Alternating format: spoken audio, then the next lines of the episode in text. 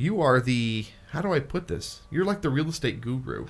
Well, I don't like be calling a guru because um, You didn't create all of this. I didn't create all of this. All I've done is I've become a student and I've learned it, and now I want to share it with people. But you're sharing it with people who don't know it, which Correct. then makes you the guru. which makes me, I guess, a guru for individuals to help them grow. Correct. But I don't like the word guru. Men- mentor? Mentor might be better, Okay. or um, or a an, uh, someone that's going to a director for their life. I don't know, but guru doesn't sit well with me. Fair enough. Sorry, it just that word is not something. it's in my. It's just not my gig. I'm on your show and you feel like you're about to punch It's like me when people. face. It's like when people call me an expert. Yes, I know a lot of things, but I'm not an expert. I'm an expert. Okay. Now, if someone wants to hit me, you know, on a particular question, I may, for instance, in short sales, I know short sales very well. But will something change tomorrow in the way you do a short sale? Boom. Yes. Okay. So how does that make me? I'm, I'm an expert today. I may not be an expert tomorrow because the rules will change. And in real estate, they change every day. You know, it's so funny. I heard a gentleman. He goes, "You know, I've been doing mortgages now for 30 years, and I almost have it figured out. And every single time I almost get it figured out, they change the rules. It's true. Oh, well, when, when, when people talk to me, I say, well, then you almost know what you're doing. Almost. You know, but the reality of it is, is, is that I do. I almost know what I'm doing because tomorrow something's going to change. Correct. Some guidelines somewhere. Okay, so we're talking about investing in real estate. Yeah. Where do we find these opportunities? Oh, they're, they're all over the place. Uh, we've talked before in the past about just walking your neighborhood, but let's go beyond that tonight. Let's talk about auctions. Okay. Okay, you can go to the steps and actually buy properties at an auction. Uh, these are um, properties that have gone to foreclosure, uh, or they're going to foreclosure, and the they sit. You go to the county steps, and typically here in Sacramento, it's outside on a table, and you all assemble, and you have to have cash available to purchase the property. And basically, it's, it's truly an auction. There are several, there'll probably be 20 to 30 people there. The same people typically go because this is their business, and they do a quite job. So if you're going to get involved in this, you need to know what you're doing.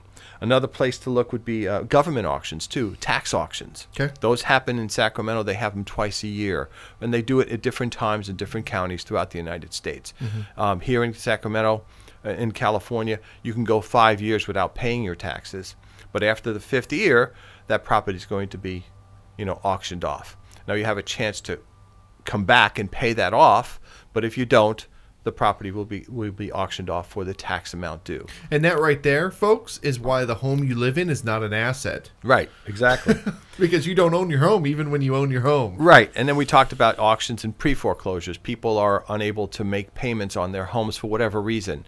Either the home is still underwater, uh, and a lot of the um, loan modifications that were done over the last several years were done in these called STEP programs, where it was a reduced rate, maybe of one or two percent, for a period of five to seven years, and so now after the five or seven years has happened, the rate goes from two to three to four, and then it sits at about four and a half percent for the remainder of the term. Mm-hmm. But people don't realize that that what they got themselves into. What So- what are those called? They were called step uh, step modifications. Modifications. yeah, loan right. modifications. Uh, and people qualified for them, and then a lot of those modifications also, if you didn't have the proper, They had a uh, balloon on the back too. some of them did. So all of a sudden, you're now paying this amount. Your your payment goes up from you know a two percent interest rate now to three percent, now to four percent. And if your income hasn't reached those levels, then you know you're going to be in trouble. Correct. And then of course there's divorces and people passing away and all these other items that will cause people to not be able to afford the mortgage. So it goes into pre-foreclosure, which allows people then to make a decision as to what they want to do. Uh, other things are, uh, you know, estate sales. Uh, people pass away. You can actually go to an estate sale or you know uh, garage sales. There's a reason why someone's having a garage sale, and that is because they probably want to move. Okay, they clean out their mess. okay, so if you go to garage sales, you might want to ask them why are they having a garage sale. You just have conversations I with people. never thought about It's that. true. It's very true. It's very true. and, I, a, and you probably have a really good success rate. Honestly, i- here, the way I look at it, there's probably I wonder what the statistic is, but I would say probably what thirty, maybe forty percent of people that are having garage sales are getting rid of their home. they're either getting rid or they're thinking of getting rid of their home. or they have a lot of garbage and they just need to get rid of it. Well, yeah, But, or they're getting rid of stuff because their home is too small for them. yes. And so they may want to upgrade, but that's a great place to you know focus. Go around the neighborhood, see the That garage sales, and to talk brilliant. to people. Then you can go on to you know different sites and find about for sale by owners. Okay, there's a lot of properties that are sale by owner on Craigslist Mm-hmm. and various places. Now, the reason they don't want to, uh, for agents out there, the reason they're putting it for sale by owners, they don't trust agents. Okay, and they don't want to pay the commission. But it's it's a study that's done many many times that if an agent gets involved in selling that property, or an investor gets involved in buying that property, they're going to get more than trying to sell it on their own.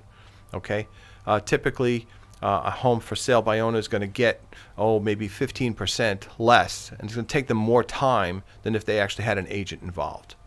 So, for sale by owner is a great opportunity to talk to people. If they don't want to pay commissions, well, as an investor, you can take advantage of that. Correct. And make that work for you. Uh, other areas, of course, landlords. You can go to the courts um, and look at people that are going through eviction.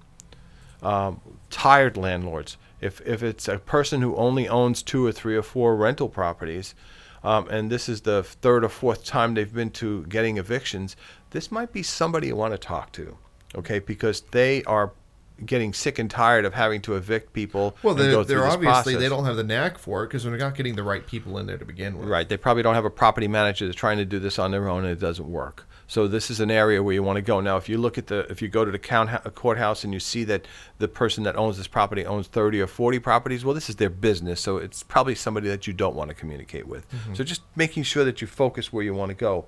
Um, builders, contractors, lawyers. I mean, these are places, associations you want to have, other agents, title companies, lots of places where you can go and build your business and make sure that they want to work with you. And the way that you do that is if you're going to go to a title company and ask them for information, mm-hmm. okay? When you get your deal, you're going to give them the opportunity to work that deal with you. Keep your word. Don't have people do work for you if you're not going to respond and have them do, you know, get paid for doing it. Of course. Up front, they're going to do it because they want your business.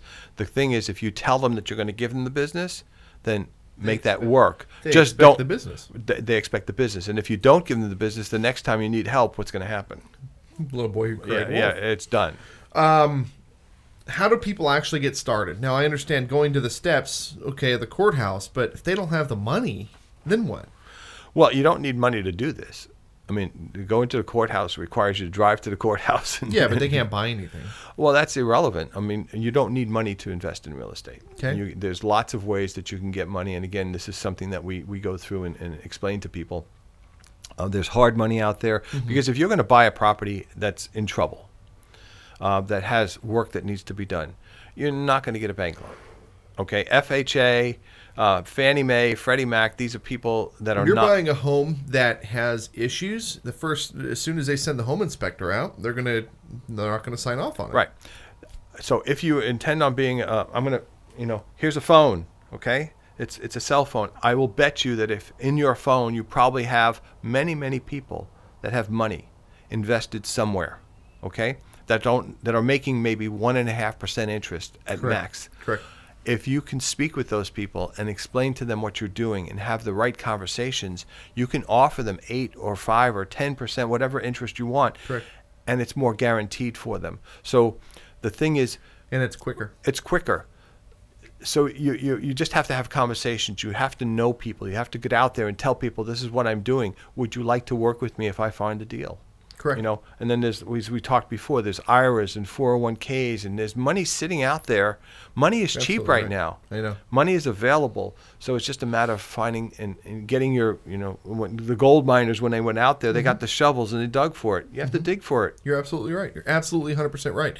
Um, how do people get in contact with you if they want to learn more? 916-668-0024 or go to frankverney.org. All right, we're going to go to a break. We're going to come back and learn a lot more. We'll be right back.